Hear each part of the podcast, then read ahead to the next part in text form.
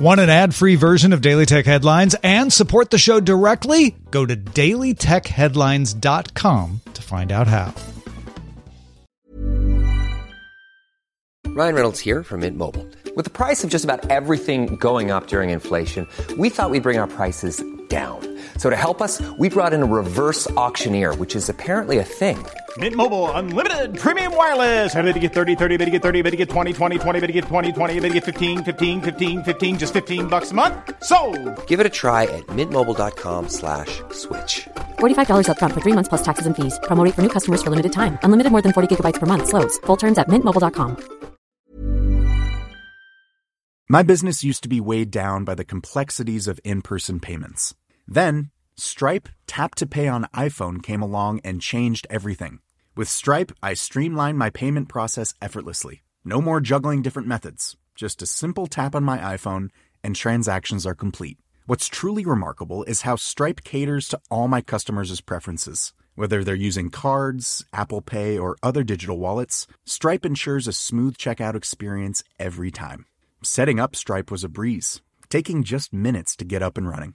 From local markets to global retailers, Stripe helped me expand my reach and grow my business with ease. To learn how Tap to Pay on iPhone and Stripe can help grow your revenue and reach, visit stripe.com slash tap iPhone. I'm Rich Trapolino, and these are the tech headlines for the week that was. The Wall Street Journal reports that, according to sources, Simon Group, the largest mall owner in the U S, is in talks with Amazon to turn empty department store locations into Amazon distribution hubs. Talks have focused on former locations of JCPenney and Sears department stores, both of which filed for Chapter eleven bankruptcy. It's unclear how many stores are under consideration, but Simon Group Malls had seventy-four locations from the two companies as of public filings in May. According to Huawei's consumer business president, Richard Yu, the company will stop production of its ARM-based Kirin chips on September fifteenth as contractors that make the chips require U S manufacturing technology. Yu said Huawei lacks the ability to make its own chips and that the company's smartphone production has no chips and no supply. Last year, the U S Department of Commerce placed Huawei on its entity list, requiring a license to export to the company.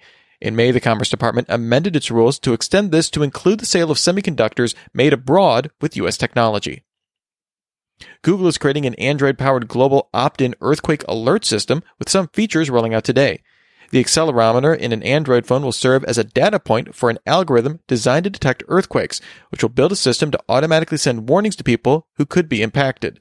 Initially, Google is partnering with the U S Geological Survey and the California Department of Emergency Services to send earthquake alerts generated by the ShakeAlert system's seismometers to Android users in the state. In the second stage, Google will show localized earthquake search results based on the data it's detecting from Android phones. And then finally, Google plans to actively send earthquake warnings to people who live in areas where there are not seismometer-based warning systems. Uber and Lyft were ordered to convert their California drivers from independent contractors to employees with benefits. San Francisco Superior Court Judge Ethan Schulman agreed with California Attorney General Xavier Becerra that Uber and Lyft are violating Assembly Bill five, but paused the injunction for ten days so the companies can appeal the preliminary injunction, which both companies said they'll do. Uber C E O Dara Khosrowshahi and Lyft President John Zimmer both said the companies may have to suspend service in California if forced to reclassify drivers. The California fourth District Court of Appeals reversed a lower court decision ruling that Amazon can be held liable for defective products sold on its marketplace in California. The court found that Amazon was pivotal in bringing the product here to the consumer. Amazon had previously argued it only serves as an intermediary. The ruling allows for a case to be reinstated involving a woman who is seeking damages for a third-party battery bought on Amazon that exploded and caused third-degree burns. Microsoft's dual-screen Android device, the Surface Duo, is available for pre-order for one thousand three hundred ninety-nine dollars, arriving September tenth. The Surface Duo has two five point six inch OLED screens that connect to form an eight point one inch workspace with a hinge in the middle. The displays are Gorilla Glass and work as side-by-side monitors rather than unfolding into a single screen. It uses a single eleven megapixel camera that can record four K video at sixty frames per second. It runs on Snapdragon eight fifty-five processor with six gigabytes of RAM and up to two hundred fifty-six gigabytes of storage and L T E. All Android apps run on the Surface Duo, and specifically made apps can take advantage of the dual displays. Microsoft said in a blog post that it will launch the Xbox Series X in November. However, it won't be with Halo Infinite. The official Halo account tweeted that Halo Infinite's release date will be shifted to twenty twenty-one due to multiple factors, including lockdowns caused by covid nineteen. Bloomberg's Mark Gurman reports that, according to sources, Apple plans to launch a set of subscription service bundles with the launch of the new iPhones in October. These will include different tiers, with Apple Music and Apple T V Plus included in the lowest price bundle, with Apple Arcade, Apple News Plus, and extra iCloud storage added in subsequent tiers. The higher-end bundles will also include a new fitness subscription service, which will offer virtual classes and workouts. Sources say Apple will not include hardware financing costs in these bundles at launch, but will offer a free year of service with the purchase of some hardware.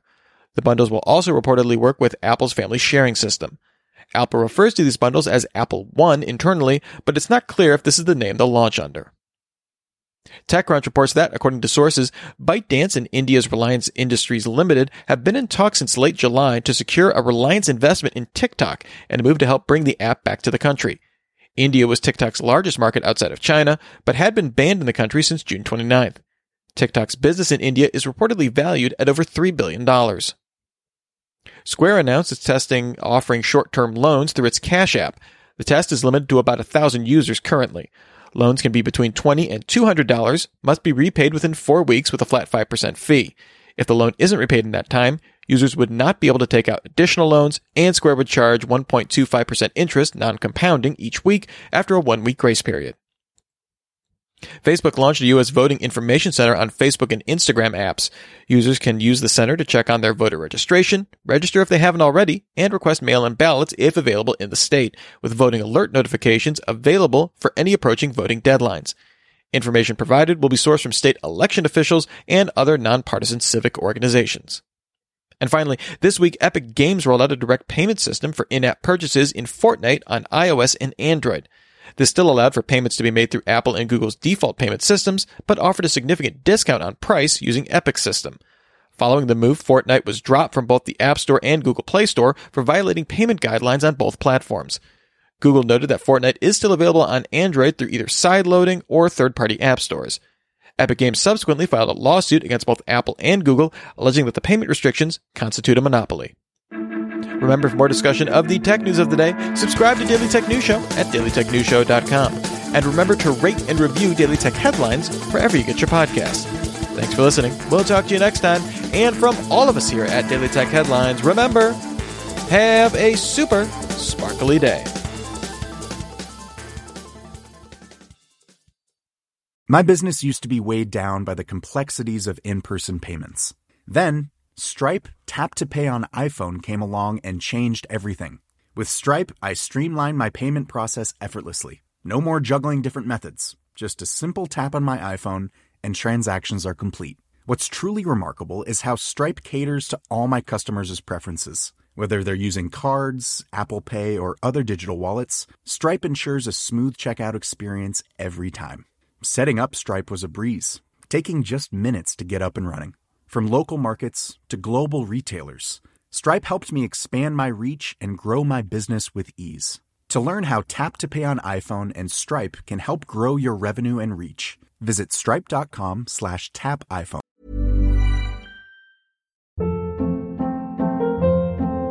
Hold up. What was that? Boring. No flavor. That was as bad as those leftovers you ate all week. Keke Palmer here. And it's time to say hello to something fresh and guilt-free. HelloFresh. Jazz up dinner with pecan-crusted chicken or garlic butter shrimp scampi. Now that's music to my mouth. HelloFresh. Let's get this dinner party started. Discover all the delicious possibilities at hello fresh dot com.